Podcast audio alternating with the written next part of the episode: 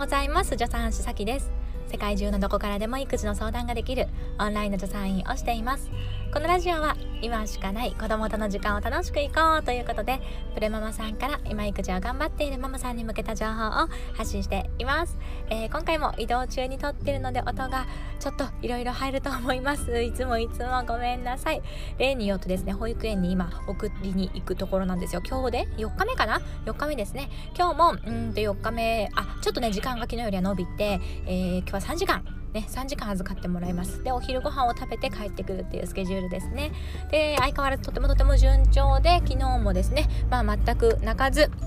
あの過ごしているのでですね、えー、本当は鳴らし期間の予定3週間半かけて鳴らすっていう風に先生に言われていたんですけど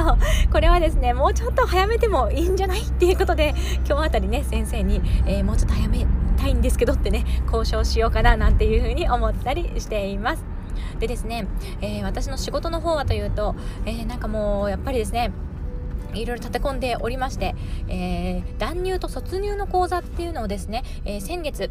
えー、インスタグラムで皆さんにですね、えー、どんなこと聞きたいですかってね、えー、伺わせてもらってですごいね100人以上の方からですねご回答いただいたのでこれはですねもう皆さんのご回答いただいた熱い気持ちを受けてですね作らなければということでね今一生懸命作っていてでやっと昨日の夜ですねもう12時過ぎ、えー、1時近くまでかかったんですけどやっとやっとスライドが完成しました、えー、100枚超えちゃってですね でちょっと100枚超えはやりすぎだろうっていうことでちょっと編集し直して、えー、100枚弱でね、え今のところあの終わりになっています。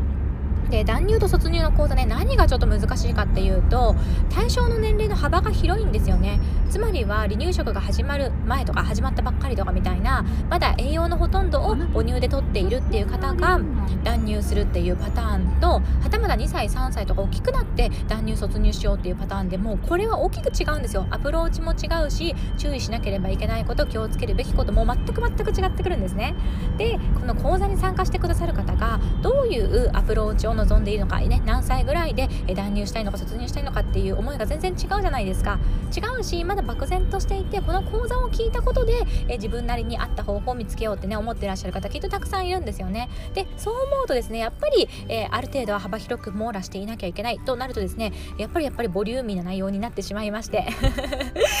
そしてスライドが100枚っていうね、えー、事態になっております。でですね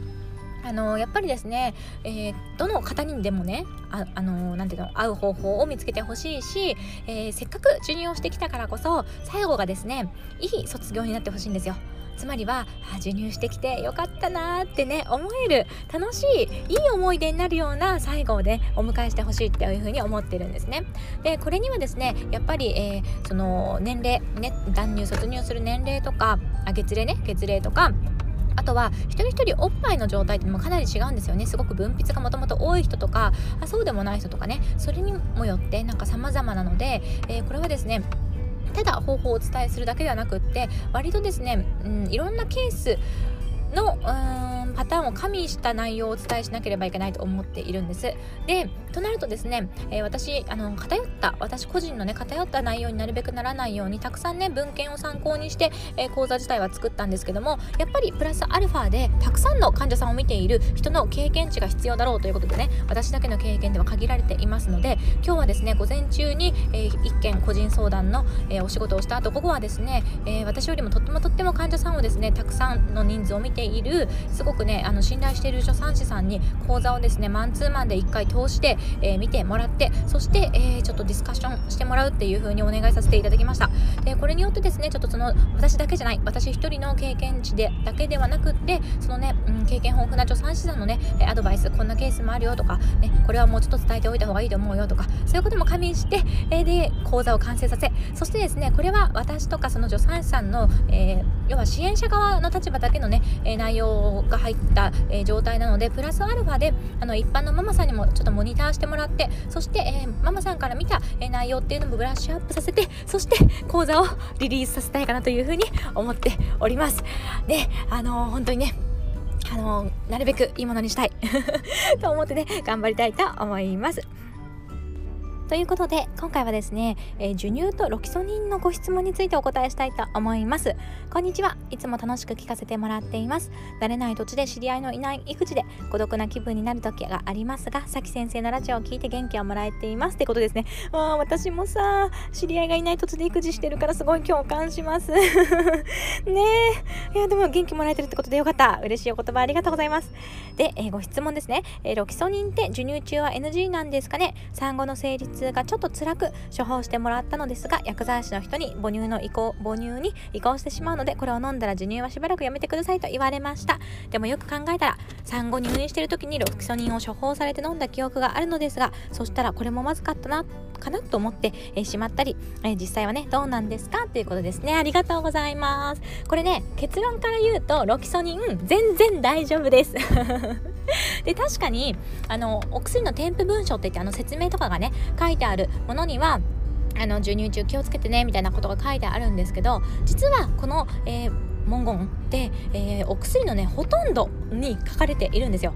ま日本ってねなんかすごく書かれている割合が多いんですアメリカと比べてもね。だからアメリカとかでは大丈夫なお薬でも日本だと、え妊娠中授乳中は気をつけてねみたいなことがですねあの決まりきったように書かれているんですね。で今ねこれがあの改定されるようでえちょっとあの見直しされているようなので数年後にはおそらく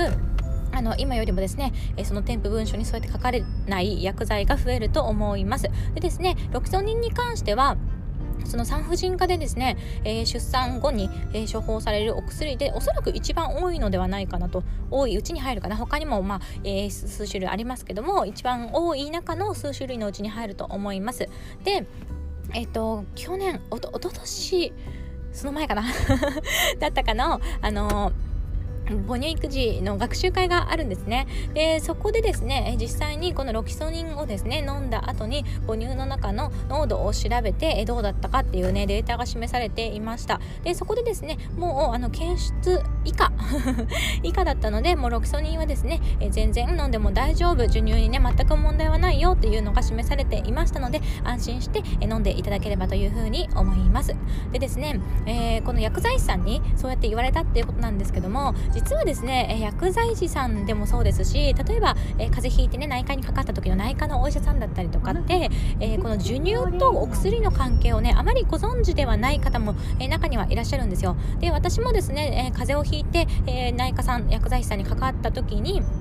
とそこの内科さんは、えー、よくご存知でで授乳中でも全然大丈夫だからってお薬いっぱい出してくれたんですね。私すっごいその時風邪の症状がめちゃめちゃ重かったので。で、えー、それを持って薬局さんに行ったら薬局さんはですね要は薬剤師さんはあまりご存知がなくってそれで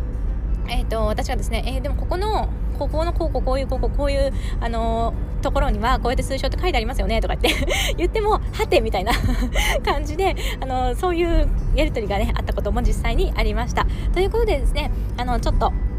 なかなかあのそういう詳しくない方もいるんですけれどもまあつまるところロクソニンは全然大丈夫なので安心して飲まれてください。でえっ、ー、とここのサイトがですねあの割と授乳のこと書いてあって、えー、分かりやすいよっていうのがあのありますので、えー、概要欄にリンク貼っておきますのでね、え、そこに、えまあちょっと参考程度に